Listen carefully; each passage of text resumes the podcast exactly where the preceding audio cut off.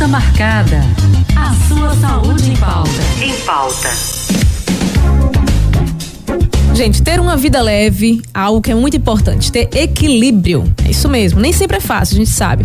Mas a pandemia, a pandemia mostrou isso, né, pra gente, que os impactos de tudo isso, muitas vezes, não é só na vida financeira, não.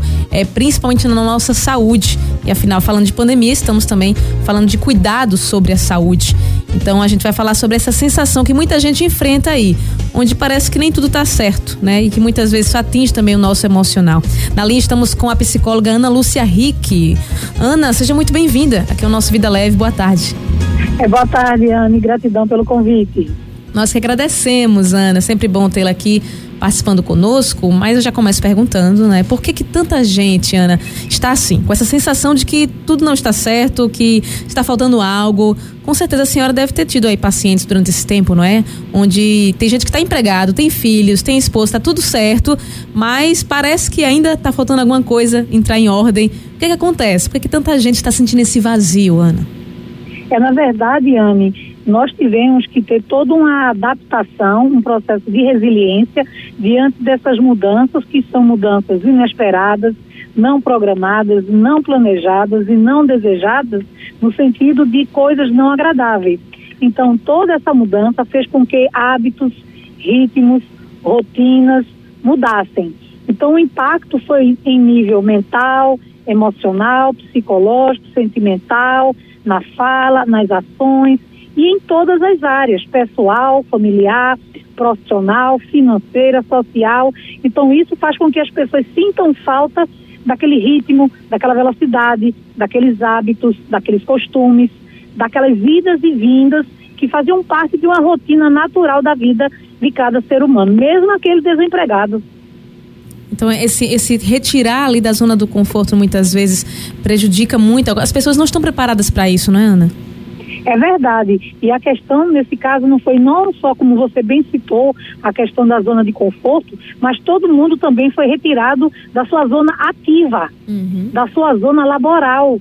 Houve uma mudança brusca nos processos de interação com o mundo, tanto relacionais, sociais, afetivos, amorosos, profissionais, financeiros. Então, essa mudança brusca gerou um impacto de desconhecimento dessa realidade. Tudo é muito novo. Então, esse vazio, esse o que fazer, por onde começar, qual é o próximo passo, como vai ser o dia de amanhã, essa grande dúvida, gera essa sensação de perda. E aí vem ansiedade, para algumas pessoas, outras angústia, depressão, tem quem entre em pânico, se isole. Então as reações são as mais variadas. Tem quem coma muito, coma pouco. Então, assim, vários são os casos de pessoas com doenças psicossomáticas. Sim, e a senhora falava sobre essa mudança também da parte ativa da nossa vida. É, muita gente mudou também a forma de trabalhar, né? Esse estresse, muitas vezes, com a dupla, a tripla jornada de trabalho, muitas vezes, pode provocar de repente ali uma síndrome do pânico, por exemplo? Pode, dependendo do caso, pode desencadear sim. E nesse caso, por exemplo, como as pessoas passaram a ficar mais em casa, uhum. quando elas já tinham um ritmo, digamos, de energia de mente e corpo, Sim. sair, andar, se movimentar, ver pessoas, eh, correr, pegar uma chuva, pegar o sol. Então, predominou as pessoas em casa, dentro de quatro paredes, convivendo mais com a família quando na verdade convivia menos. Então, olhar mais para a pessoa, conhecer mais as pessoas, conviver com os hábitos, não é uma coisa fácil. Então, a resiliência, o processo de adaptação, de superação, de saber lidar com o novo, exigiu muita adaptabilidade de todo mundo. E cada pessoa vai ter a sua forma.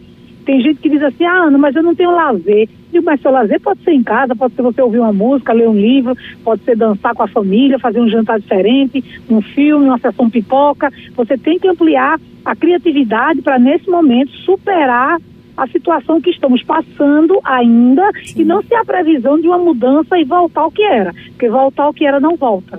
Exatamente, a gente observa também, não é, Lúcia, que tudo está na nossa mente.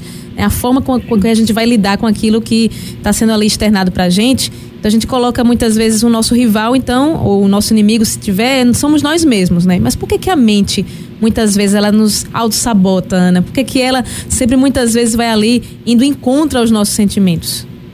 É porque muitas vezes né, a pessoa está habituada àquilo que é mais fácil. Uhum. Aquilo que dá menos trabalho, aquilo que eu penso menos. Sim. Então a pessoa tem que ter cuidado tanto com o que pensa, como, como percebe a realidade ao seu redor. Então, eu posso perceber essa realidade tranquila ou posso perceber essa realidade agitada. Então, dependendo da forma como eu perceba, eu vou mudar a minha forma interna, ou seja, mudança hormonal, mudança química, mudança neuronal, mudança de pressão, mudança de temperatura, mudança cardíaca. Então, eu gero um desequilíbrio global.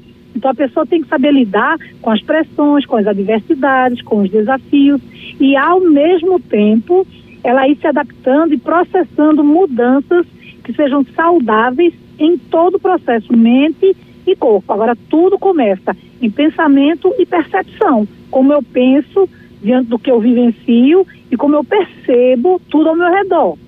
É, tem muita se é gente... a meu favor, uhum. o que é que eu posso amadurecer com isso, aprender, evoluir, crescer, ou se isso para mim é prejudicial, é doente, faz mal, é incômodo. Então depende de como a pessoa traga o sistema de valor com relação a isso que ela está lidando com o mundo no dia a dia. Exatamente. E vocês falando também essa questão do, da, dos hábitos diários. Tem muita gente, apesar de a pandemia ainda estar no, no nosso meio, mas nós estamos aí passando por esse processo, né, de mudanças de protocolos. Então, aos poucos parece, né, a vida está voltando ao normal, mas a gente observa também que nem tudo está voltando ao normal e como você falava antes, nem tudo vai voltar. Como é que as pessoas podem, de repente, enfrentar e evitar também que essa mudança de comportamento toda afete de verdade ali o nosso emocional? Porque realmente tem pessoas que não conseguiram se adaptar e não vão se adaptar. Quais são as dicas? Como é que a gente pode dar o primeiro passo nisso? É, na verdade, como você bem cita também, a questão da adaptação por parte de algumas pessoas, algumas necessitam de medicação, porque a condição emocional psicológica está num contexto de maior gravidade. Já outras pessoas buscam alternativas, vai fazer meditação, relaxamento, vai caminhar, ciclismo, vai correr, vai fazer academia em casa mesmo, ou vai ler, vai estudar. Por exemplo, eu, durante a pandemia, quando tanta gente reclamou, eu fiz três pós-graduações. Todo mundo vai reclamar, eu digo, eu vou estudar, eu vou ler, eu vou aprender, eu vou crescer. Então não adianta ficar reclamando da pandemia, eu vou investir em mim. E eu fiz três pós-graduações. Então também tem a questão das escolhas aquilo que eu escolho me faz bem, me preocupar me faz bem, me irritar me faz bem, reclamar me faz bem, me chatear, ficar triste vai fazer bem. Não vai, não vai resolver, não vai mudar uma realidade. Agora eu posso mudar o meu interior. Então, nesse momento que eu me vi também nesse mesmo processo que todos estão, de pandemia, lockdown, eu digo, vou investir em mim. E fiz vários cursos online, de graça, estudei muito, li muito e mantive a mente ocupada. O que é muito importante, né, Lúcia? A gente falava aqui antes com os nossos ouvintes sobre essa questão também do peso. A gente tem uma pesquisa aqui recente né, da Sociedade Brasileira de Endocrinologia que constatou que os brasileiros estão ganhando cada vez mais peso. E entre essas descobertas aí do Estado está a má alimentação, que está ali, não é atrelada ao distúrbio de ansiedade também. Eu pergunto, Sim. Ana, como é que a gente pode identificar que de verdade eu estou precisando de ajuda e eu estou com ansiedade acima do normal, porque a ansiedade é normal, mas como isso passa a me prejudicar? É, a pessoa, na verdade, ela muda os hábitos alimentares, às vezes se torna mais irritável, agitada, tudo é para ontem, quer logo, quer pressa, e a alteração de peso, não é? Tem que ter muito cuidado com isso. Então, eu sempre digo às pessoas, ansiedade, ela adora açúcar, ansiedade adora comida. Ah, Ana, eu posso abrir a geladeira 20 vezes ao dia, ir na cozinha 20 vezes ao dia? Deve, pode. Agora vá para tomar água, comer um melão, uma melancia, comer uma maçã. Nada de besteira, doce, bolo, bolacha, biscoito, coisas que vão, na verdade, engordar, mas não vão alimentar, nutrir. Então a pessoa tem que ser criteriosa em cuidar de si, se amar. E dessa forma não vai precisar estar indo a médicos, fazendo uso de medicamentos, ou talvez outros esforços que não queira fazer, que não queira fazer academia. Então é importante que a pessoa pense: as minhas escolhas precisam ser saudáveis e eu preciso escolher o melhor para mim, para cuidar da minha saúde, porque eu quero chegar, sei lá, aos 30, 40, 50, 60, 70, 80 anos, bem, sem precisar de medicação. Mas aí são escolhas individuais. Então, por isso que tem que ter cuidado. Então, teve fome, tome água. A fome fora do horário que eu estou dizendo. E evitar os exageros. Comer na quantidade certa, o nosso organismo tem limites. Isso a nutricionista pode fazer um conjunto de orientações, os endocrinologistas podem orientar, mas muitas vezes as pessoas querem remédio. Remédio, remédio, a coisa pode piorar, porque o remédio pode melhorar uma coisa e piorar a outra. É, tem que ter muito cuidado com isso. E é tão importante esse assunto. Tem algumas pessoas aqui, viu, Ana, é, falando Sim. conosco, aqui, os nossos ouvintes. A, a Rafa, Rafa lá de São Lourenço. Oi, Ana, boa tarde. Com a pandemia e o isolamento social, a minha ansiedade se manifestou de uma forma que às vezes é difícil de sair da cama. E está muito, muito difícil estudar, sair de casa. Só em pensar de sair de casa, ela diz que já entra em pânico, Ana. É, aí já é ansiedade com um grau de depressão. São três coisas que as pessoas, que eu falo muito no consultório, Anne, é que as pessoas precisam ter cuidado com três coisas quando estão muito em casa, em qualquer situação, férias, final de semana, noite, ou durante esse período que estamos de pandemia, que vai demorar ainda um pouco. Uhum. Três coisas: geladeira, para não ficar abrindo e comendo o tempo todo, celular para não ficar pendurado perdendo seu tempo sem ser produtiva e em cima de uma cama o tempo todo. Vê televisão em cima de cama, vê celular em cima de cama, estuda em cima de cama, dorme na cama, fica comendo na cama, ou seja, a pessoa baixa energia, porque a nossa mente ela faz uma leitura postural. Quando você está em pé é uma coisa, quando você está sentado a leitura postural é outra. Quando você está deitada, a leitura postural é outra. Então, na hora que a pessoa fica muito deitada, ela perde energia porque passa a relaxar, dá aquela preguiça, aquela fadiga. Então, se levantou pela manhã, se espreguice bastante, você se levante, arrume a cama e esqueça a cama. Cama só de noite ou se estiver doente. Fora disso, cama só de noite. E vá para suas atividades, vá para sua rotina, meta a cara, use sua energia para crescer, para aprender, para evoluir, para se desenvolver e superar isso tudo. Porque todo mundo é inteligente, todo mundo tem informação, então todo mundo tem solução. E a solução tem que ser primeiro para si, para a pessoa estando bem, todos ficam bem. Maravilha. Olha aí a dica também aqui da Ana. Tem mais uma participação aqui da Edjane, lá do bairro do Janga. Ela diz: Oi, Anne, boa tarde. O transtorno da claustrofobia pode ser um começo ali de ansiedade?